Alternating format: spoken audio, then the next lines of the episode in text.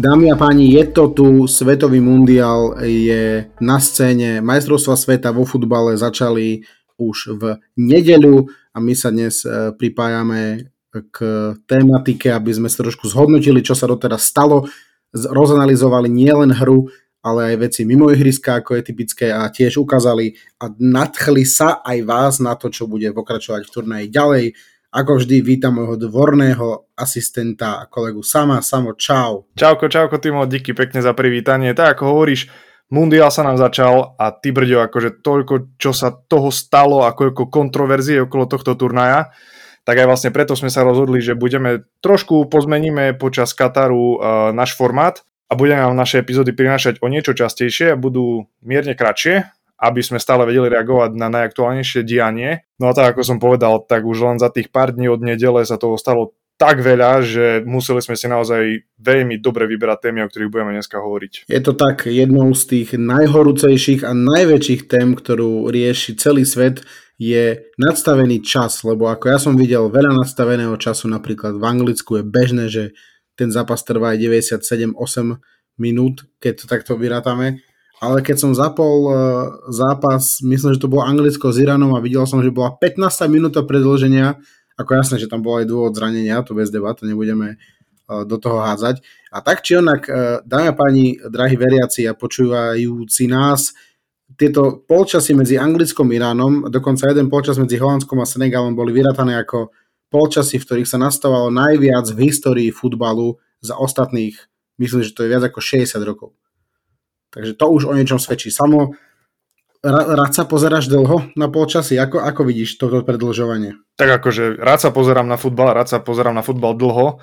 Ono je taký dobrý vtip, že ak si chceš v Katare kúpiť za 250 miliard eur čo najviac futbalu, tak začneš predlžovať tie polčasy, čo sa najviac dá.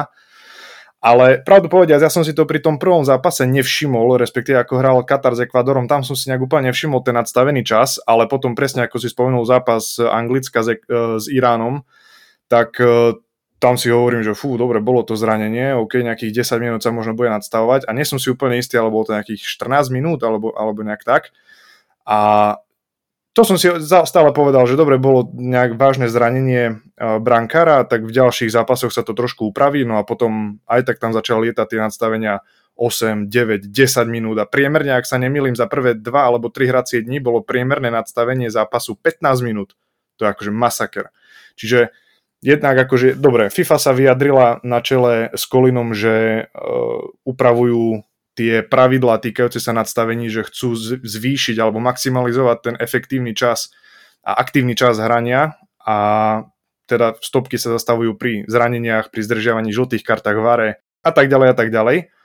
Ale keď sa nadstaví ku 45 minútam povedzme 10 minút navyše, tak akože takýto skokový rozdiel pre tých hráčov musí byť extrémny, čo sa týka fyzičky alebo nejakého mentálneho nastavenia. Keď sa už blíži tá 45. minúta, čakáš, že príde polčas, no a potom ešte hráš 10 minút.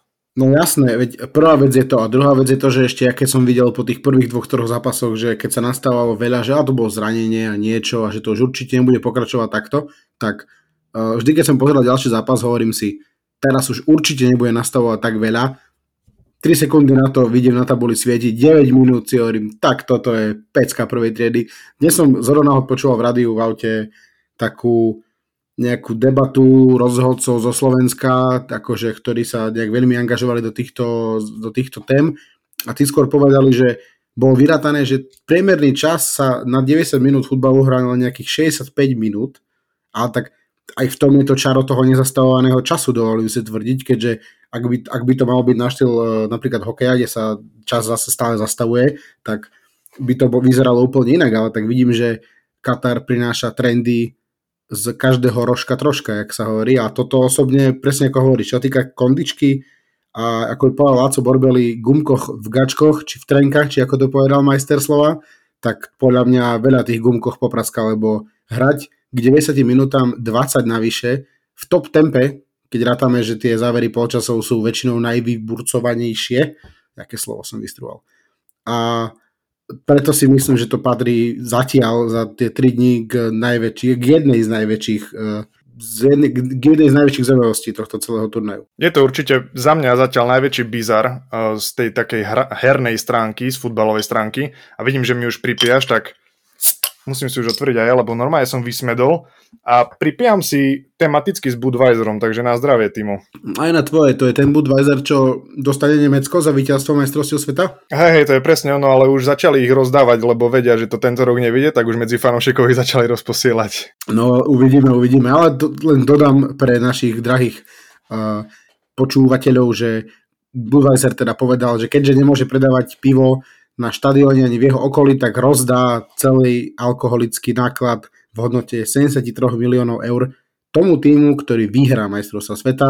Čiže opakujem, Nemecko sa bude radovať ešte viac. Ja si tým nie som úplne istý, ale k tým našim typom na celkový víťaza sa ešte dostaneme.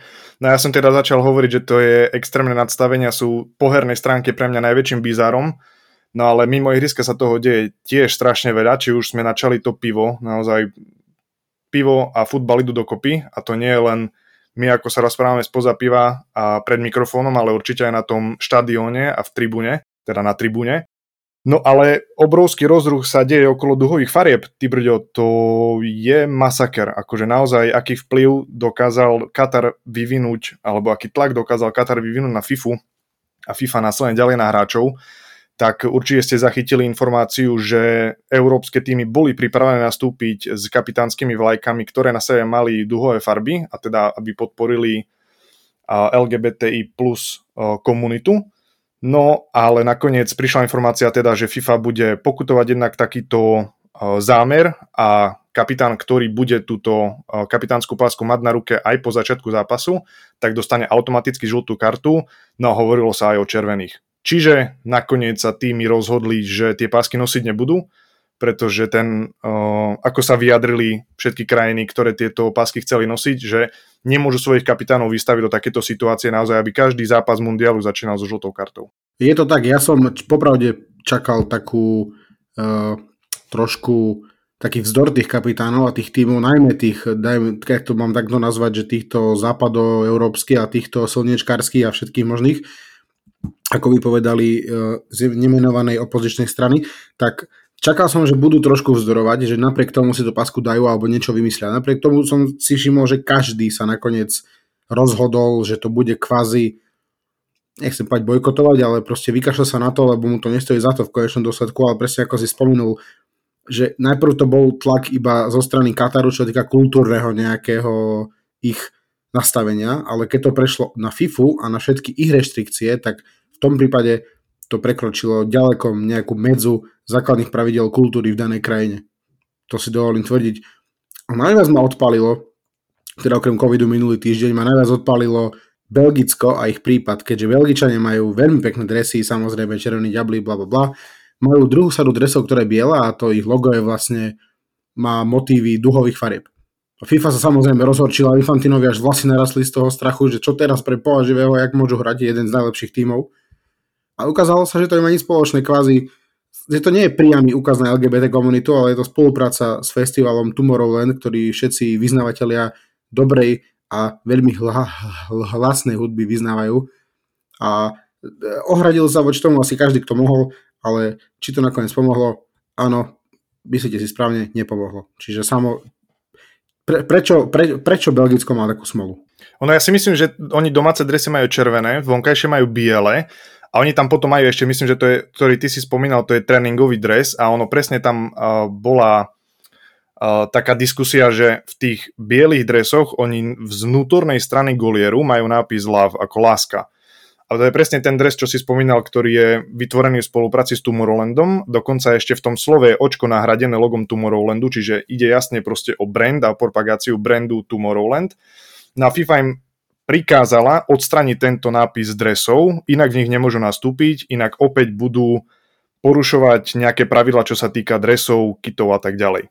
A Belgičania, aspoň čo som čítal, povedali OK, tak nastúpime teda v tretích dresoch tréningových, ktoré sú ale príliš farebné, takže aj tie dresy im FIFA zakázala, pretože majú na sebe príliš veľa farieb. Takže akože za mňa toto je extrémny bizar a ja nehovorím, že som nejaký brutálny zástupca duhových farieb na ihriskách futbalových alebo proste v tri, na tribúnach, ale keď sa bavíme o dodržiavaní nejakých základných ľudských práv a že proste tí ľudia, ktorí do tejto komunity patria, sa v Katare necítia bezpečne a teda ide im o život, bo to si môžeme pravdu povedať, tak futbalisti sa chceli za nich postaviť aspoň týmto spôsobom, no a nebolo im to umožnené. Ale osobne si myslím, že to gesto, čo urobili Nemci pred dnešným zápasom, že si všetci na tým mojej fotke zakryli ústa, tak je to len nejaký začiatok. Ja si osobne myslím, že skôr či neskôr príde kapitán, alebo príde tým, ktorý sa rozhodne dať si tú uh, One Love kapitánsku pásku a bude riskovať to, že naozaj dostane kartu.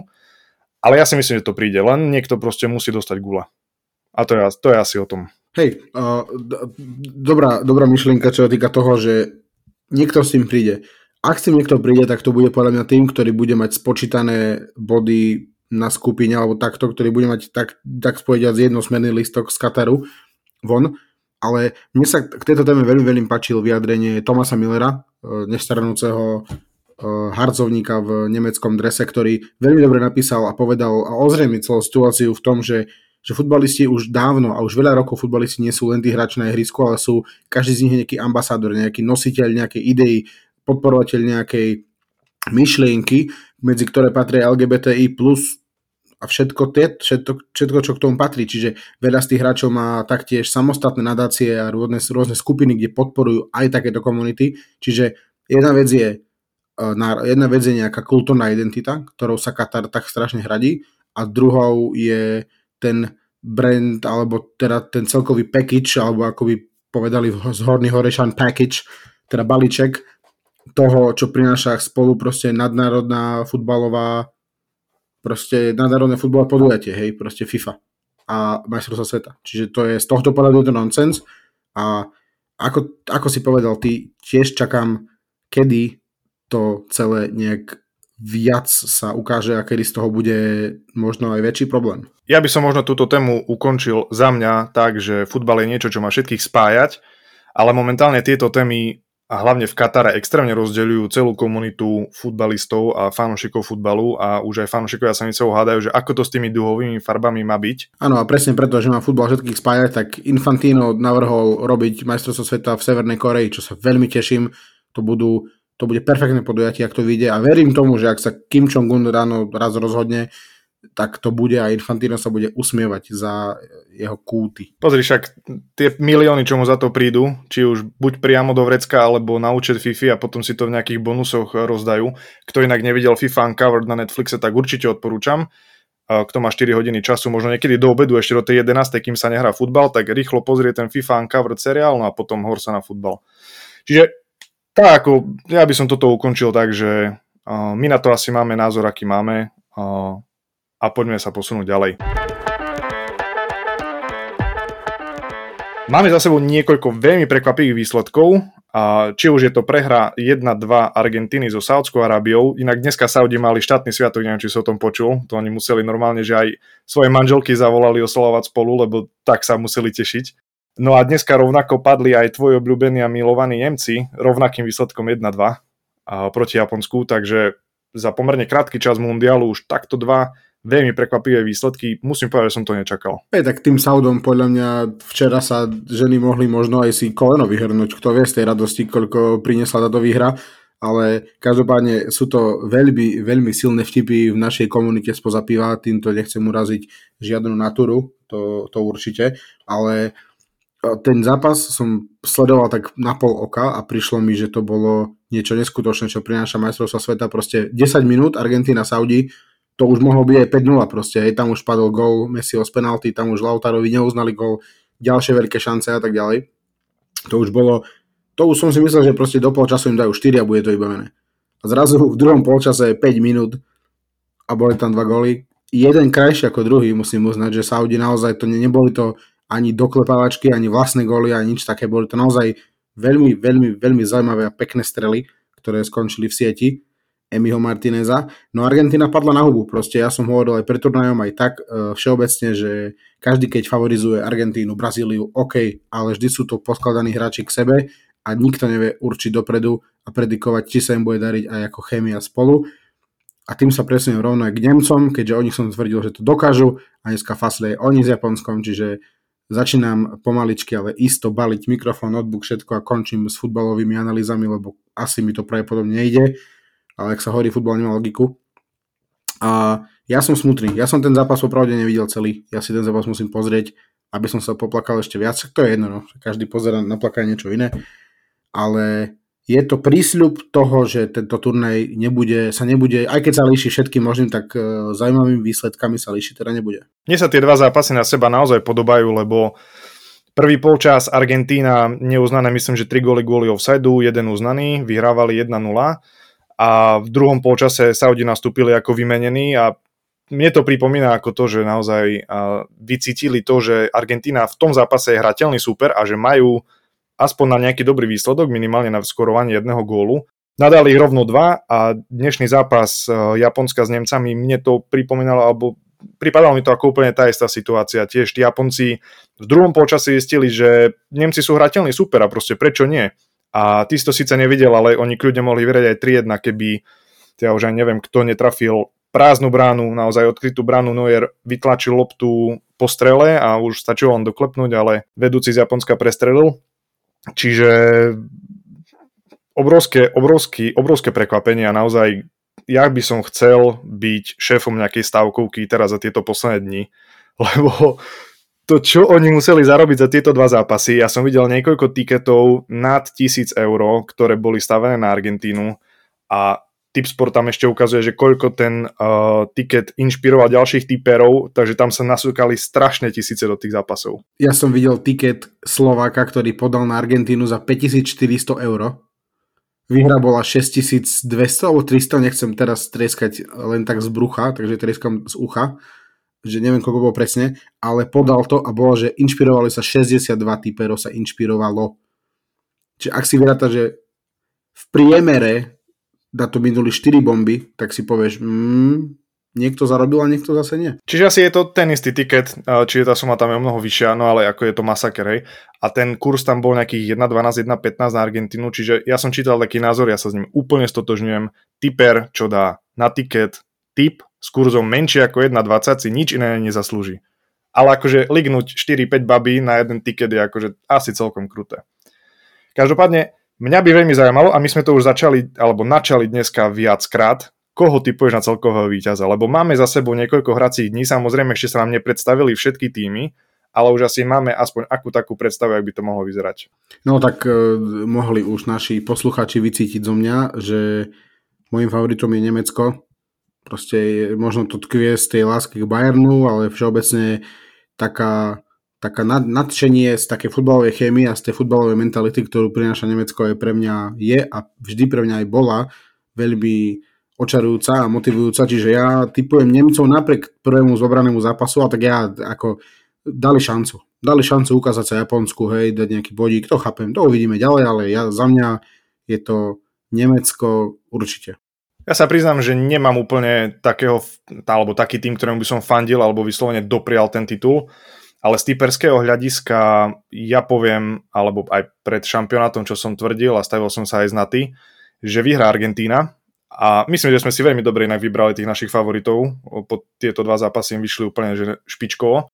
Ale nie je to prvýkrát, čo Argentína prehrala ten úvodný zápas na šampionáte a ja si myslím, že toto im bude slúžiť ako motivácia a uvidíme, ako ďaleko sa dostanú. Za mňa je to finále a asi výhra vo finále nad Brazíliou. Ale fandím asi všetkým európskym tímom nech sa dostanú čím ďalej, teda okrem Nemecka, lebo za Nemecko hrá Rudiger a ten, čo dneska stváral proste, jak on môže zosmiešňovať tak svojho supera, že on tam bude behať jak Dilino, no proste malé decko. Čiže okrem Nemecka, v tomto sa nezhodneme, to asi budem prijať všetkým. Tak toto bola posledná epizóda z podcastu Spoza piva, drahí poslucháči, keďže názory sa nám evidentne rozchádzajú, ale nie. Názory sa rozchádzajú, ale všetky, všetky ostatné myšlienky a ciele ostávajú spoločné, čiže favoritov sme si určili, máme pred sebou ešte 3 týždne nefalšované futbalové radosti, počas ktorých sa budeme inak, dámy a páni, počuť veľmi často, keďže budeme vydávať e, túto spolu s Košickým šrácom tak 2 až 3 dní v rozdielovosti takúto epizódku do tých 20 minút. Aktuálne už máme nahratých nejakých 21, tak verím, že samo tzv. čaro strihu zaučinkuje dobre, ale ja si myslím, že buď si spolu užijeme pri mikrofóne nielen my, ale aj s vami, poslucháči, veľmi veľa futbalovej radosti. Takže neváhajte, nám písať a zdieľať vaše radosti, strasti a všetky pocity z majstrovstiev sveta v Katare. Ja už úplne na záver, lebo už je 2019, už sa hra Belgicko, myslím, že teraz hra Belgicko, čiže utekáme rovno tam. Ja by som len povedal to, že oproti klasickým epizódkam teraz vám nedáme typerskú poradňu. Ja viem, že ste z toho určite sklamaní a nebudete kvôli nám potom teda tikety, ale kto by mal veľmi veľký záujem o naše tipy alebo o nejaké naše analýzky, tak nás určite sledujte na Instagrame, pretože tam vám pravidelne takmer každý hrací deň pridávame niekoľko našich typov, čo si myslím, že by mohlo výjsť. Niečo vidie, niečo nevidie, proste taký je život. Ale máme sa na čo tešiť, tak ak si povedal, 3 týždne ešte pred nami. Z futbalového hľadiska to vyzerá na naozaj nabombený šampionát a ja som veľmi zvedavý, že aké ešte také neočakávané výsledky prídu. A a máme sa naozaj na čo tešiť. Tak e, nič krajšie ako tieto slova na záver padnúť nemohli, čiže ja ďakujem Samovi za dnešnú rýchlejšiu, o to výživnejšiu a informáciami nabúchanú epizódku. Držíme palce Nemcom a vidíme sa, a teda počujeme sa pri ďalšej epizóde. Majte sa priatelia. Díky pekne, dovidenia, do počutia a na zdravie.